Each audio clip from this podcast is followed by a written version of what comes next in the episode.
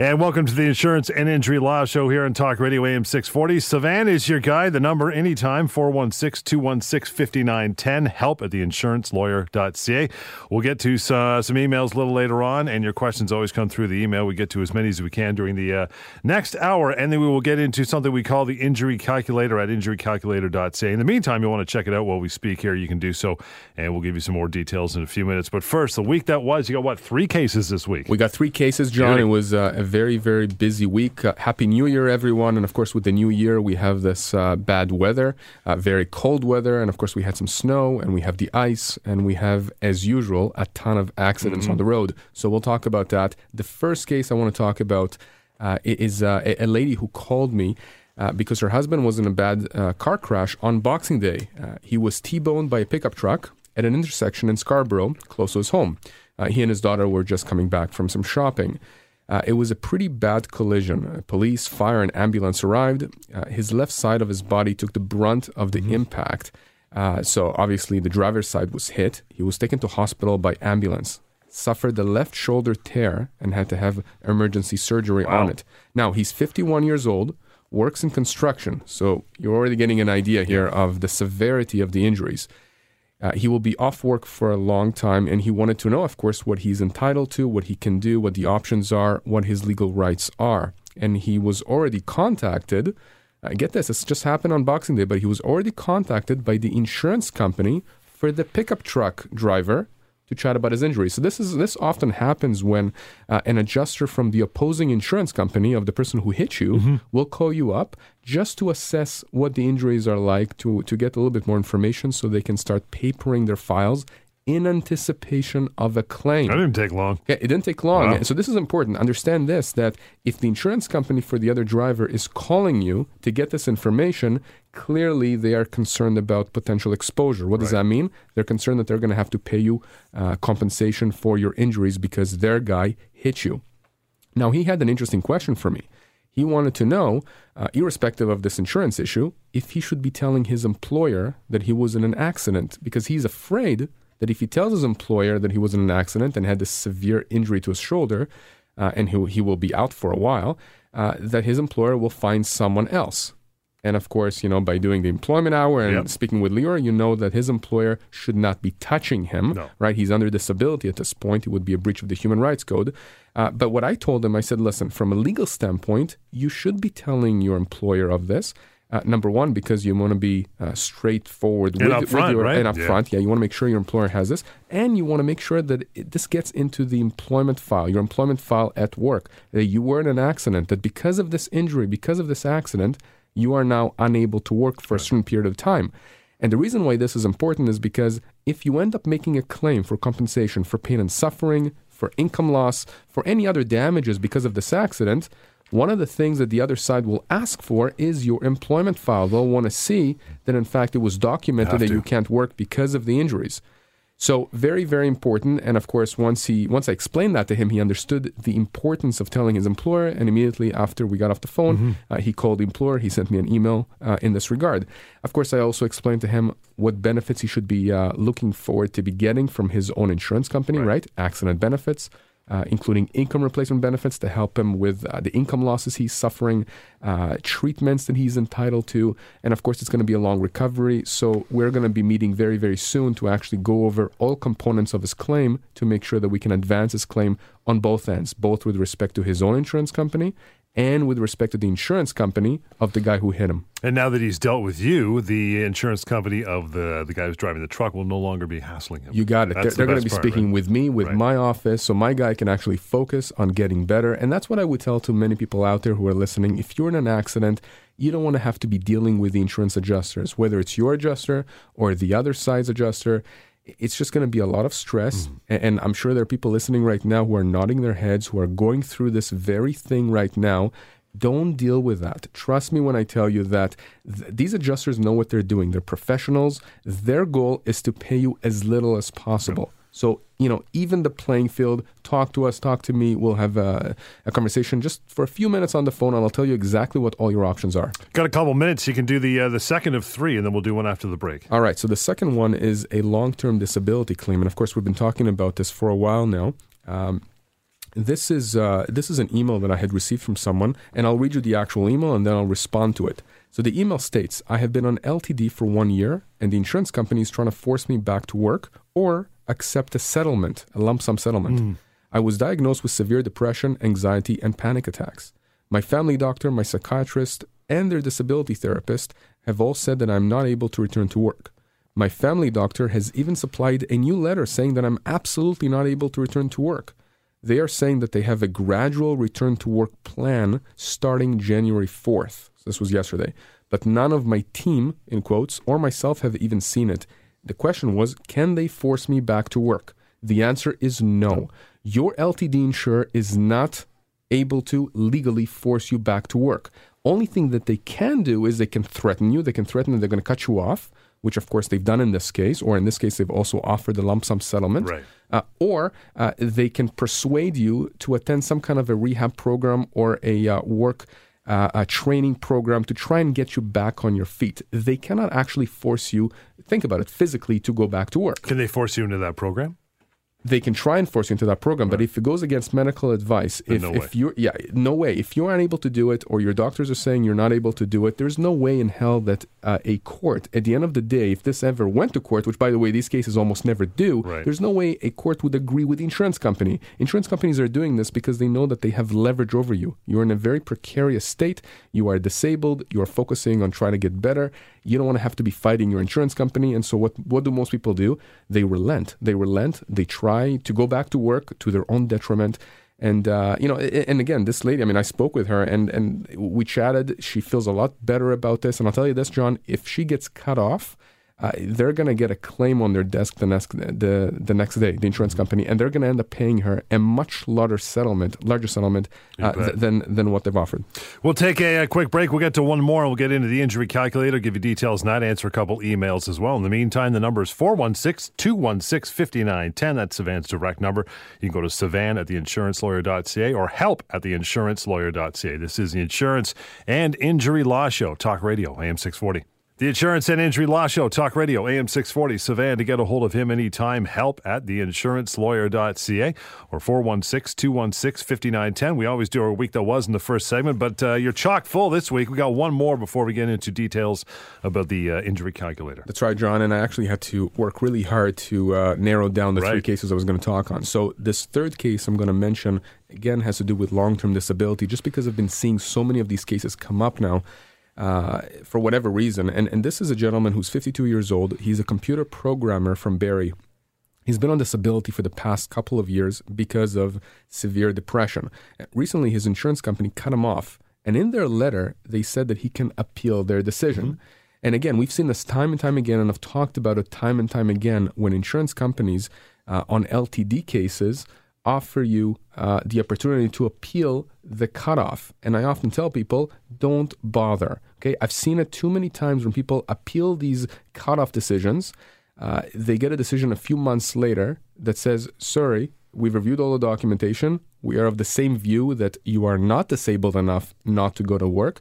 So the, the cutoff remains uh, as is. Aren't you appealing to the same people who cut you off in the first place? You effectively are. Effectively are. And of course, insurance companies will say, you know, there's different people at the insurance company that are reviewing your file. Look, at the end of the day, in my experience, these appeals rarely work because you are producing uh, essentially the same documentation. I mean, it's your own doctors who are again saying what they've said before, that which is that you were not able to go back to work. Uh, so you know, I've seen people appeal once, appeal twice, and you know, and by the time the appeal process is done and people are at their wits' end, half a year has passed, a year has passed, and then what? And then they end up coming to me, which they should have done at the beginning, You got it. talking to me, and we start a claim within a matter of days. Literally within a matter of days, the insurance company gets it, the process gets started. We end up resolving these cases. Look, at the end of the day, if you are uh, um, uh, legitimately unable to go back to work because of a disability, if your insurance, if your uh, doctor, family doctor, specialist, whoever it is, is supporting that disability, There is no way that the insurance company can maintain that position that you are not disabled and you should be able to go back to work. Again, it's just medi- that simple. medical word trumps all, right? Medical word trumps all, exactly.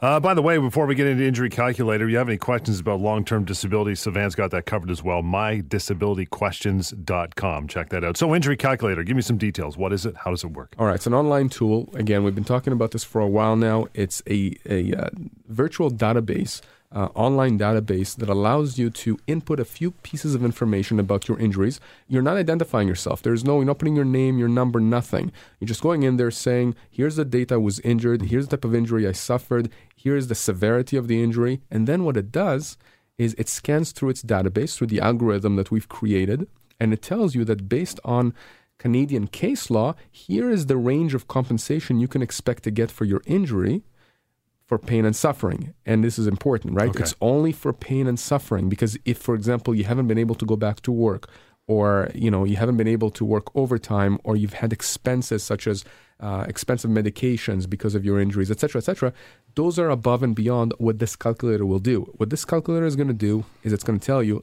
based on canadian cases other cases other situations where these kinds of cases have gone all the way the end to the courthouse and judges have given opinions uh, based on those cases. How much is an injury like yours in a similar situation uh, going to be worth to you from a monetary standpoint? So, there'll be a window from this to this. There's going to be a window, exactly. You may be told, you know, for this particular injury, you may expect to get anywhere from fifty thousand to seventy thousand dollars. And why do you have a window? Because no case, no two cases are, sure. are exactly the same. You have different ages.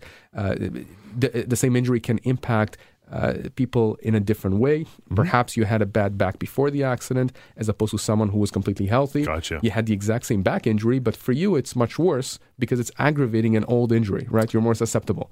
So, very, very important. So, injurycalculator.ca. So, if I, if, I, if I go on there now, how does it work? What do I do? So it, you literally go to the website and uh, you, you select the date of uh, the accident, where it happened. Let's say Toronto. You put in your age, and uh, you, you go through the menu system. and asks you, you know, are, are you dealing with an injury to your head, to your knee, to your shoulder, etc. And then it, it may ask you uh, sub questions. So, for example, if it was a knee injury, uh, did you suffer a tear or a fracture or a contusion? Right. So, so you know, it literally takes 30 seconds to go through the menu system, and then at the end, all it does is it spits out that range of damages you could expect to get. Okay, very, very important to understand that uh, this is based on prior case law. This is not something that we simply Made uh, up. Made up. Right. Exactly. This is based on a lot of research. And of course, then you can submit for a consultation if, in fact, you want to contact me directly. If you want to have a conversation with me, whether it's by email or by phone, there's no obligation. You don't have to. I mean, you can just get that And go, uh, oh, wow, number. neat, and click off. Yeah, right? exactly. That's all you can do. Just close the browser. I would never know you visited the website. Uh, but if you want to actually have a more in depth consultation because the injury really is more severe or the impact on you and your family is more severe, by all means, click the consult button. Free. Again, doesn't cost anything to talk to me.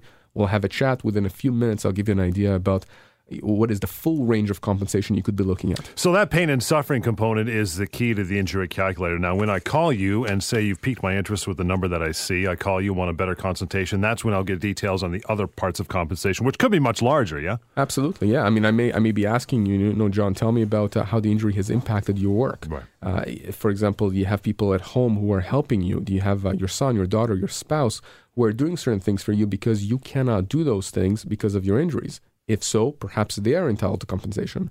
These are all things that I can't put into a calculator because Totally. it's, it's just there are too many facts, too many variables. The pain and suffering component is something that lawyers do day in and day out when we're dealing with cases. And listen, I mean, even when I worked for insurance companies in the past, uh, and I had to give my adjuster clients, right? I was reporting to insurance companies and I told them, here's what this injury is worth from a pain and suffering standpoint. I did the exact same thing, except for, you know, we didn't have a website like this. I had to go to the books. So literally, you go to the firm's library, you open up the textbooks that deal with damages, and you literally go through the table of contents. You go and you see, you know, you see head, eyes, nose. You know, my wife uh, used to call those uh, meat charts. The meat chart, You yeah. know, as, as disgusting as that sounds, I mean, that's the only way to look at it. So then you turn to the right page that talks about knees, for example, and you look at the cases, other cases in Canada, uh, where it was decided that this knee injury is worth thirty thousand dollars for pain and suffering, or forty thousand, or fifty thousand. Now it's all done. Now it's all done. It's, it's all online. There's nothing like this in Canada, as far as I know. Uh, it was something that took us a long time to put together, and it's completely free and anonymous. Injurycalculator.ca to check it out now. We'll take a short break and in some emails as promised. You want to send us one over? Help at theinsurancelawyer.ca. This is the Insurance and Injury Law Show right here, Talk Radio AM 640.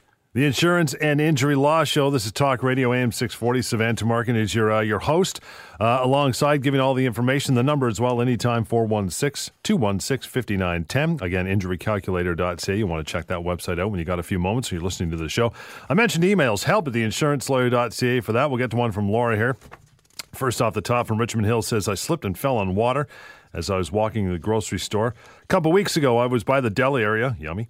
And uh, after I fell, the lady who worked there said that apparently they've uh, had leaking from the freezer for several days. I twisted my knee pretty badly and have a referral to see a specialist.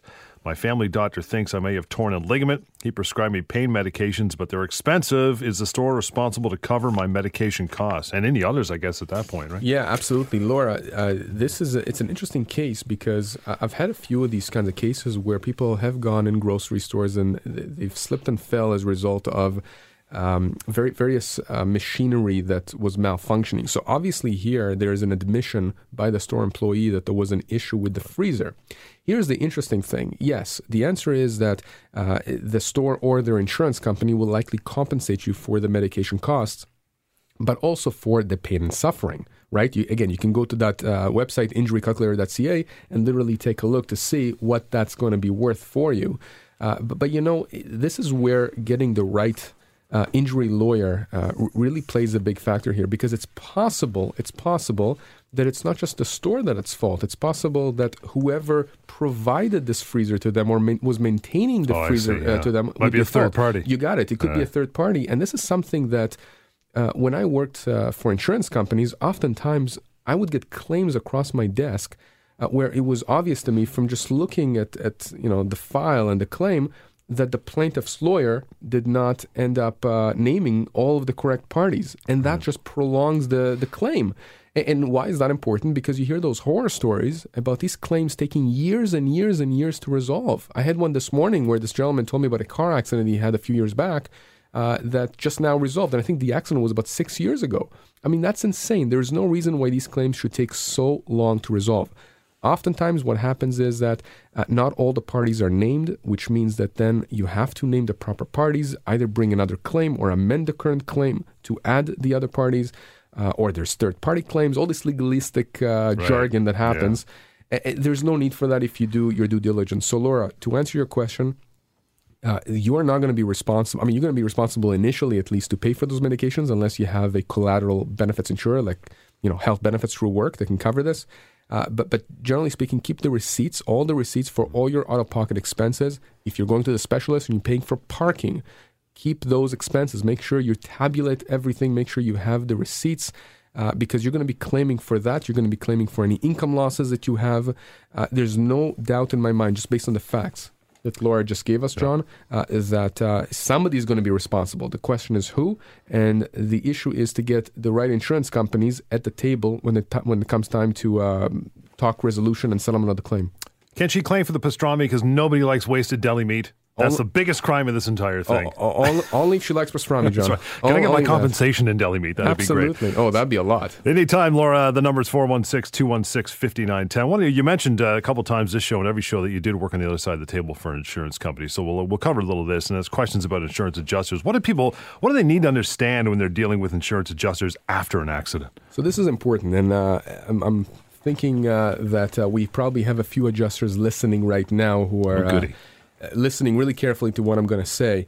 So yes, I've worked with quite a few adjusters in different contexts, different insurance companies. Some of them were in-house. Uh, some of them were uh, investigative adjusters, so they're not necessarily working for an insurance company, but they're uh, uh, investigating the claim and then reporting to someone up. So understand three things. Number one, an insurance adjuster works for the insurance company, not for you.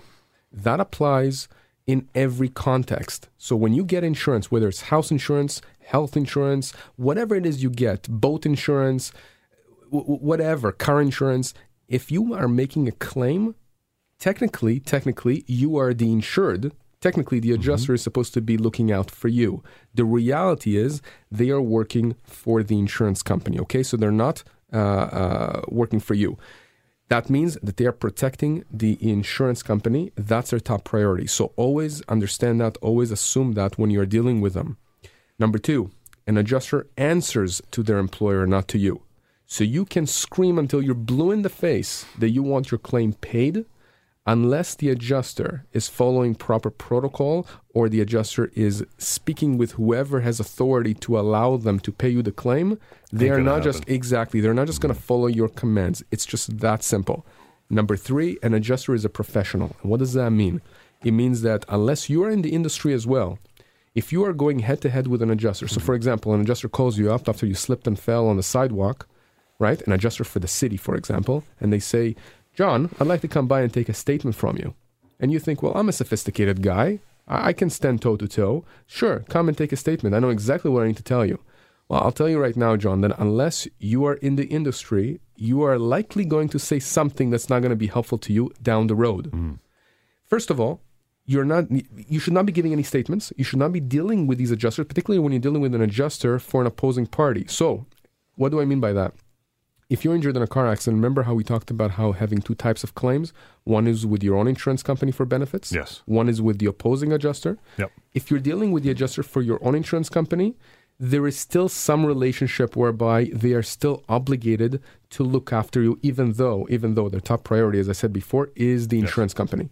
But when you're dealing with an opposing adjuster, the adjuster for the other side, where you may be making a claim for compensation for pain and suffering, for example, Yeah, don't go there. they are really not looking out for you. Okay, so there's different levels of, of loyalty, so to speak. Gotcha. So again, the number thing to re- the number one thing to remember is that when you're dealing with adjusters, they're not working for you, they're not answering to you, and they are professionals. Their job is to mitigate and to minimize their employers, the company that employs them, uh, uh, their exposure. Just remember that. That's very, very important.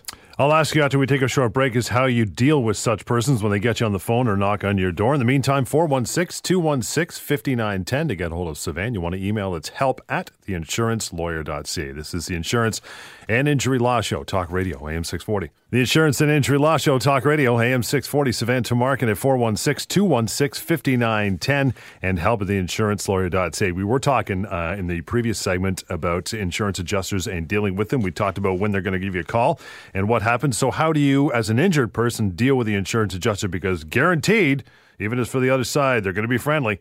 They're going to be friendly. Most of the time, they're going to be friendly. Um, and, uh, you know, I was going to say it's a wolf in sheep's uh, Right. clothing, but, you know, I'm not going to paint everyone with the same brush because adjusters are people. They're there to perform a certain job, Yep. a duty uh, for their employer. So, uh, three pieces of advice when you're dealing with an adjuster. Number one, as I mentioned before, you are dealing when you're dealing with an adjuster. You're either dealing with an adjuster for your insurance company. So, for example, if uh, you know you're dealing with a, uh, a flood that happened in your house, you're dealing with your insurance company. You're dealing with your adjuster.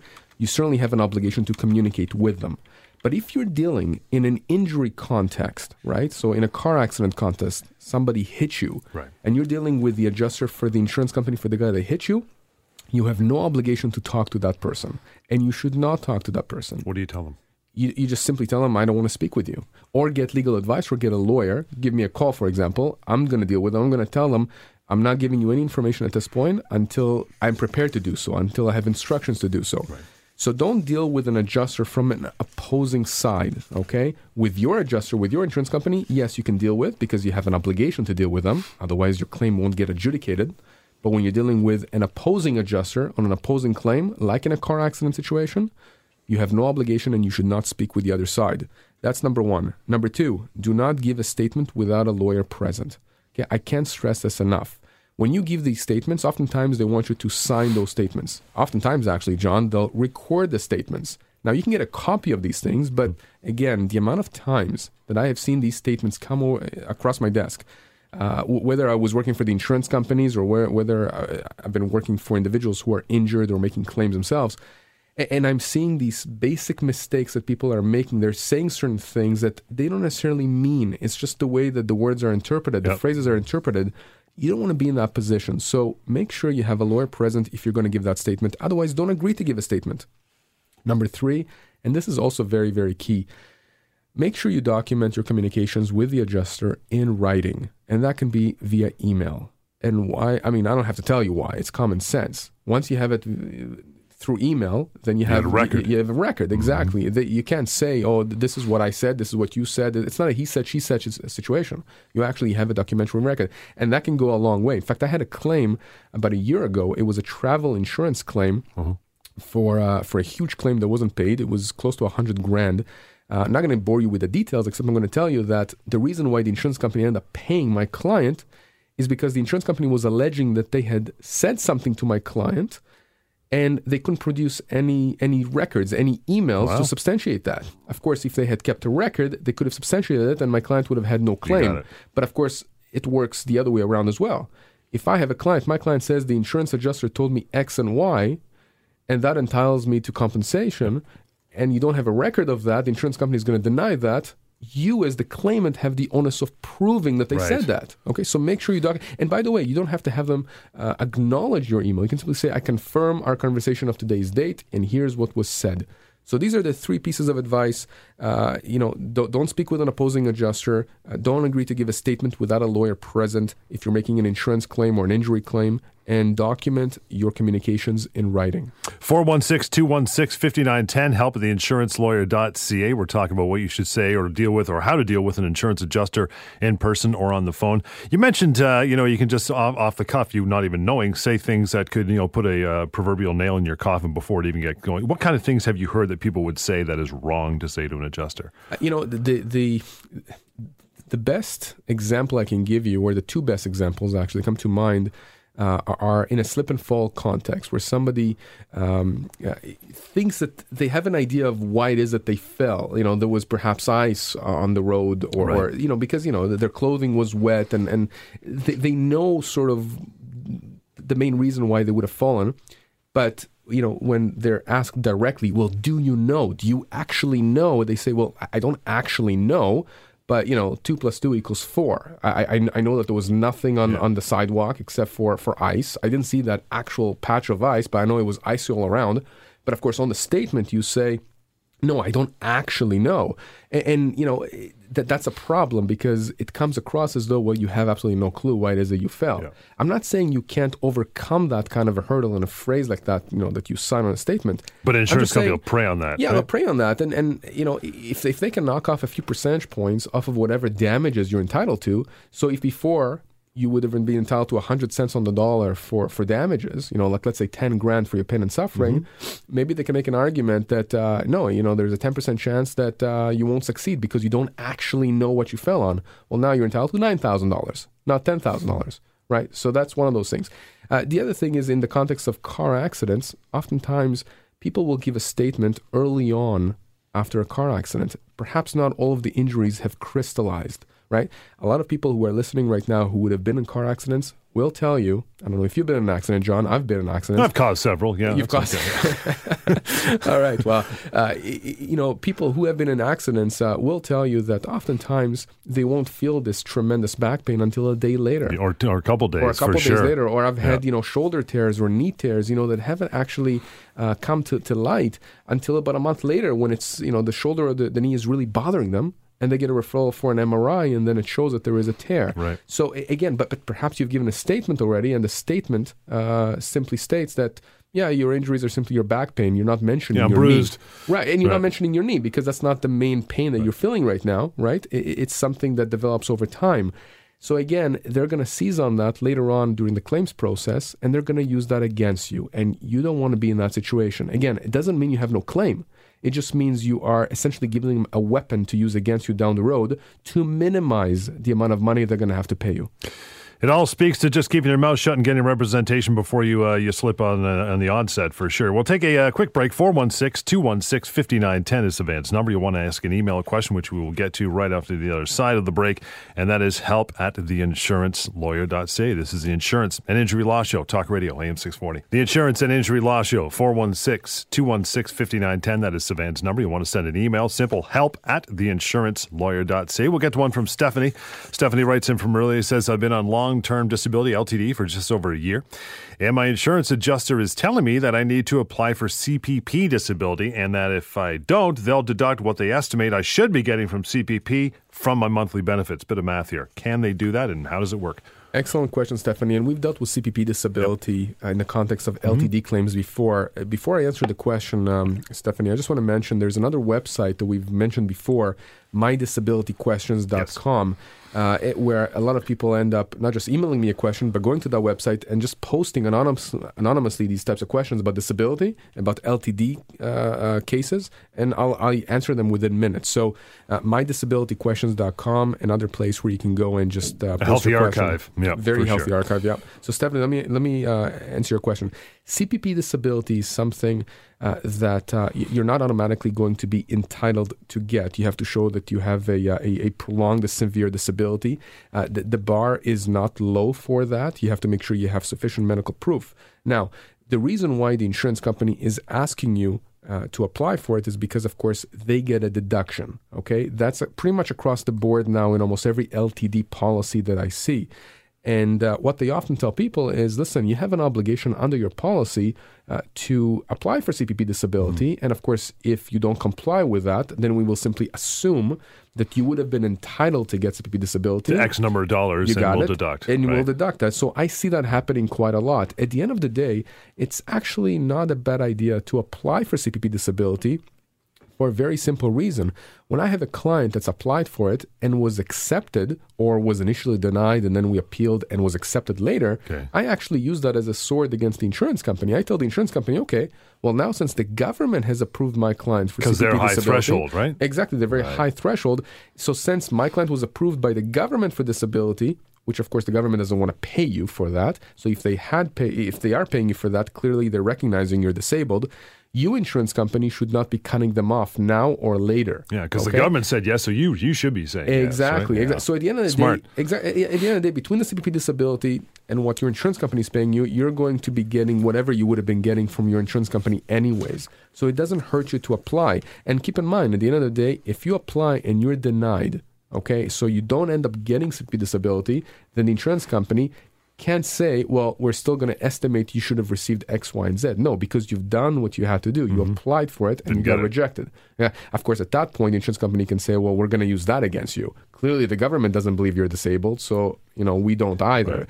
It's a weaker argument, I would argue. Uh, but you know, very important for people who are on LTD to apply for CPP disability. It actually helps your case, and certainly, if the insurance company is telling you that if you don't do it, they are going to deduct that automatically then then you know what's the point? I mean, if they're if they're going to do that, you might as well apply for CPP disability, mm-hmm. right? But it's not a bonus. So if if 100 no, percent of your compensation is a thousand, the CPP gives you five. You don't get 1500. You get you five it. and five. You right? got it. Yeah. You got it. I want to talk about a long term disability question since we're here. So how many? Many people are confused by the term "quote unquote" disability. What does it actually mean? Yeah, so that's a very very good question um, because different people have different ideas of what this, this disability means, uh, especially if you are disabled yourself versus the adjuster versus a family member, etc. So the term disability is actually defined in relation to your ability to perform the duties of your job. So it's your own occupation. In order to qualify for benefits, you have to meet your policy's definition of what's referred to as total disability. In most of these kinds of LTD policies, generally speaking, totally disabled means that you are reasonably unable to work. Okay? Okay. Now, during the own occupation test, remember, during the first two years of disability while you're on long term disability, uh, totally disabled means that as a result of your injury or an illness, and by the way, that can be physical or psychological, right. you are unable to perform the regular duties of your own occupation. After the two year mark, generally in these kinds of policies, the definition expands. This is where we see people getting cut off quite often, and unfortunately, many people just give up, accept the cutoff, and, uh, and you know, suffer. languish. They suffer exactly because they can't go back to work. But what happens during that uh, two-year transition? So the definition is no longer can you do your own job; it's can you do any occupation for which you are suited for by education, training, or experience.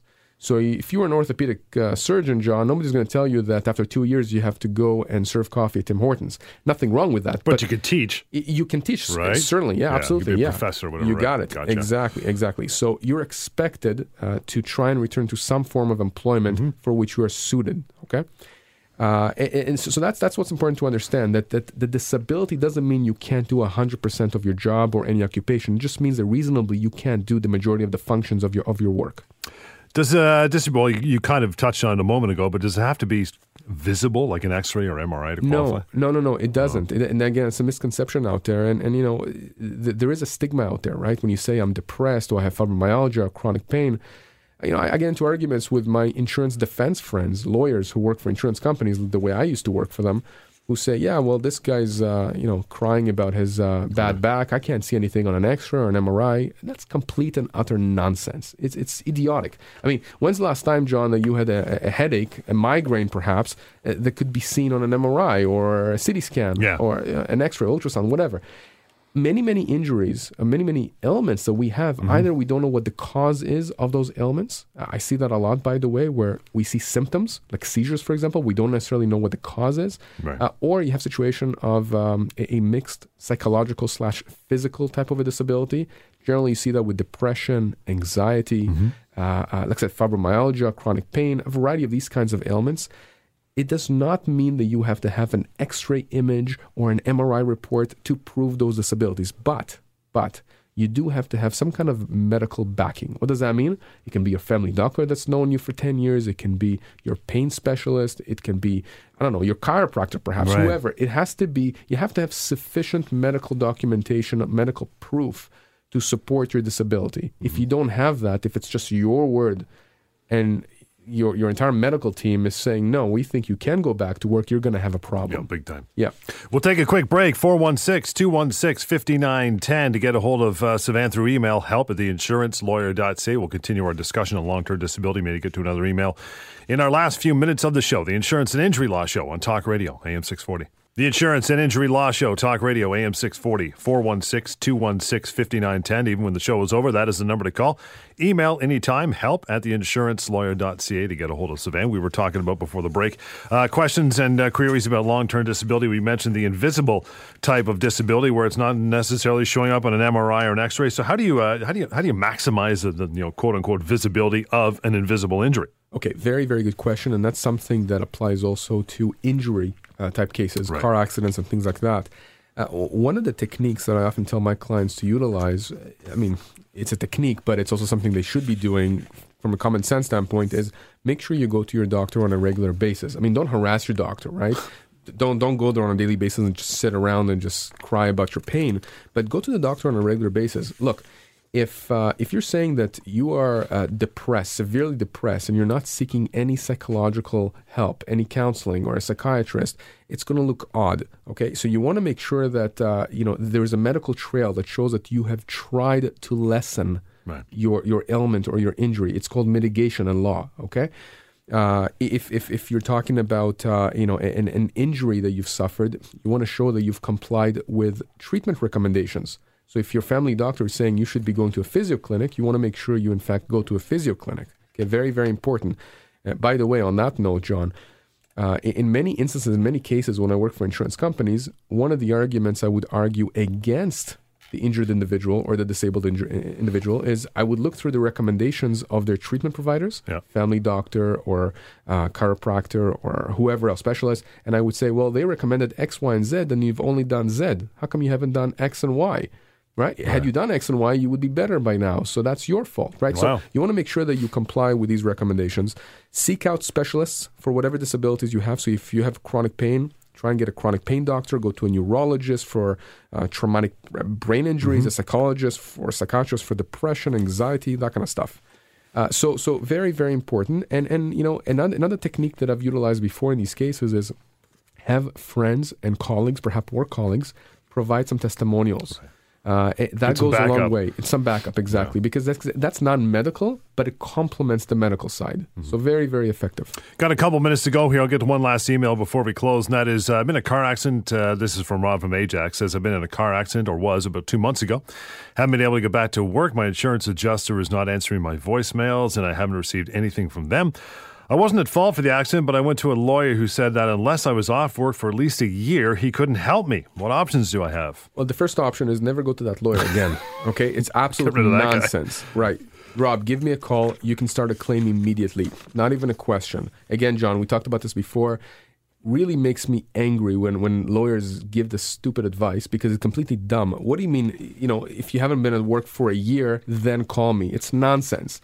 It just means the lawyer is being lazy or the lawyer is misinformed. That's not true. If the injury is severe, if clearly you are having issues working, if your adjuster is not responding to your voicemails, emails, whatnot, that's not Yeah. right. It's just not right. And trust me, with one letter from me, they're going to be answering. I guarantee you that. We'll get to this before we wrap up, and something we should be aware of, and that is the uh, the new rules that are on the roads, or at least some of them, not, not right away, but will eventually be for 2016. I know one of them is a crosswalk one, right? Yeah, that's that's actually the main thing I want Yeah. to bring to everybody's attention. People have been talking about this. You heard this on the media. Uh, the Ma- uh, Making Ontario's Roads Safer Act. Uh, it stipulates that drivers will be required to remain stopped at pedestrian crossovers or school crossings until everyone is off the roadway. Uh, also, pedestrians uh, will be prohibited from entering crosswalks if the vehicle is so close that the driver can't stop. This is very important because if there is a collision between a driver uh, and a pedestrian, Right. generally speaking, the driver has to show why he or she is not negligent in the circumstances. Okay, but if you're a pedestrian here and you are contravening this act and you're entering the crosswalk when the the car is right there, you Right. could be held partially or fully at fault as well. Oh. So again, make make sure you're aware of this rule, particularly drivers. And I'm I was guilty of that as well. I am guilty of that as well. Uh, uh, you know, in in in in, situations where uh, I, I've I've waited until the person has almost crossed The rear all end's the way. past your bumper, and away you go, right? You, you got it. And yeah. I think most people do that, Yep. but you have really have to be mindful of this new rule. And, and I've been very, very careful now when, when I've been in crosswalks to make sure that the pedestrian is fully on the other side. Yeah. Uh, as a driver, trust me, you do not want to be in a situation where not only do you get a ticket, but you could injure someone, Absolutely. and then you're going to be facing a claim. You're not going to be happy about it. Another good week, my friend, as we close off. Anytime you want to get a hold of Sivan, it is 416 216 5910. The email is help at theinsurancelawyer.ca. And anytime you're wondering what pain and suffering could be worth for yourself, a friend, or relative, injurycalculator.ca as well. This has been the Insurance and Injury Law Show, Talk Radio, AM 640.